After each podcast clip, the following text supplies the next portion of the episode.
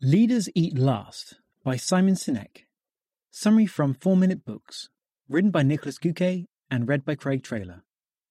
One sentence summary Leaders Eat Last teaches you where the need for leadership comes from historically, what the consequences of bad leadership are, and how you can be a good leader in the modern world. Favorite quote from the author It's not the genius at the top giving direction that makes people great it is great people that makes the guy at the top look like a genius. Simon Sinek's TED Talk is legendary. I've seen Start With Why a few times, and also read the book summary on Blinkist a while ago. Leaders Eat Last is his latest book, and it tries to answer the question why today's world seems to be split into leaders and followers, and what makes a leader worth following. Here are my three takeaways from this summary. 1. Safety means progress. 2. Responsibility means actually caring about people. And 3. Technology has turned us into performance addicts.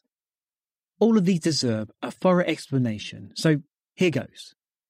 Lesson 1 Safety means progress, and leaders provide safety. Think about the last time you made a lot of progress on a fun little side project of yours, where there was nothing to gain but the joy of doing it. Were you worried about paying the monthly bills? Probably not. The reason you could focus entirely on making progress on something you care about is because your basic needs were already secured in that particular moment. Had they not, it would have been highly unlikely you could spend eight hours playing guitar without worrying about them. Our brain always defaults to safety mode, and the reason is simple. It had to in the past or we wouldn't be here. Today, all our safety problems revolve around money. But our ancestors had tons of safety issues. They had to run from saber-toothed tigers, hide from enemies, avoid diseases, oh, and hunt and gather their own food and find a place to stay. Progress only started occurring once they moved around in groups and delegated tasks. When John takes care of collecting berries and Jason hunts some wild boar, while Jeremy finds a nice cave, Joshua can spend all his time crafting a new spear. That's why a leader's job is to provide safety to his followers, so they can focus on making progress towards their shared vision. The bigger the circle of safety around the group, the faster the progress. For example, Google draws a pretty awesome circle of safety around its employees free food, Ask any question meetings and 20% time for your own experiments are a pretty safe environment to be in. Once you're not worried about avoiding threats, you can start improving. Note, for the same reason I'm working my ass off to get $1,000 in a passive income per month. Lesson 2 Responsibility means truly caring about other people so you don't get detached. Let's say you manage the finances of your company in that case, your responsibility might be to allocate the budget in a way that maximizes profits. But in reality, it's your job to make sure the money goes to the people that will use it the best. Maybe you want to shut down a division. If so, you're not only shutting down a part of the company, you're robbing people of their safety by firing them from their jobs.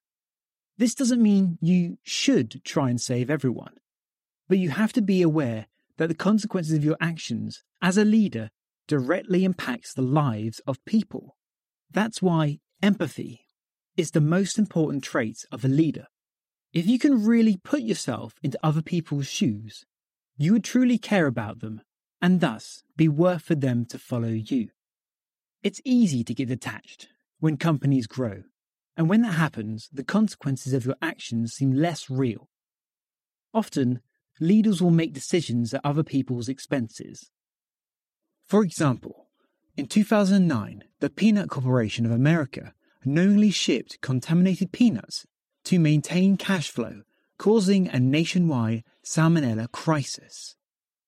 My own email list sits at 1,500 people right now. It's easy to blast out a mass email, but this was a great reminder that behind every single email address there is a human being, and it's my responsibility to send them the best and most helpful email I possibly can. Note, For more information on this, check out the Milgram experiment. Lesson 3 Technology has turned us into performance addicts, looking for the next dopamine hit. Our ancestor Grok was really glad when that runner's high kicked in on the last few yards of the cave so he could jump to safety and not be eaten by a bear. But today, that's not a big issue, which is why our dopamine cells have decided to reward you for great performance instead. Company reward systems often work according to the mantra more is always better. But sadly, each new sales record you set will make you feel less happy.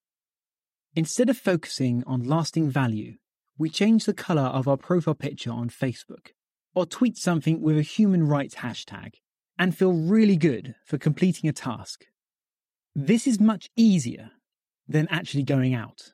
For example, by volunteering and doing something about it. So our brain will settle for the like on Facebook as a substitute. This is addicting though, and will only make you feel empty inside. So don't hope for the next funny cat video, but do something that's hard instead. You'll feel a real sense of accomplishment afterwards. Leaders Eat Last Review. Lots of new insights here for me, and many great examples of both good and bad leadership in action. I love the whole evolution standpoint this book took, explaining how leadership even became necessary, and the idea that safety means progress was a real eye opener as well. I want to learn more about the biological development of leadership now, and I'm really happy about the very human, normal, and vulnerable image of a leader this book summary created in my head, because it means I can be a leader too. What else can you learn from the blinks? 1. How our happiness hormones create the first leaders. 2. Which company's employees were so dedicated to their culture that they gave their lives for their customers? 3. Why more empathy could have saved hundreds of lives when the Titanic sank? 4. What happens when we dehumanize others? 5. The two most essential abilities of a leader. 6. How a great leader always serves his followers, even though he's the one creating the vision. And 7 where the phrase leaders eat last actually comes from. Who would I recommend the Leaders Eat Last summary to? The 12 year old bully who keeps forcing others to give him their lunch money. The 32 year old corporate consultant who's lost in charts and cash flow projections. And anyone who thinks a like on Facebook will change anything.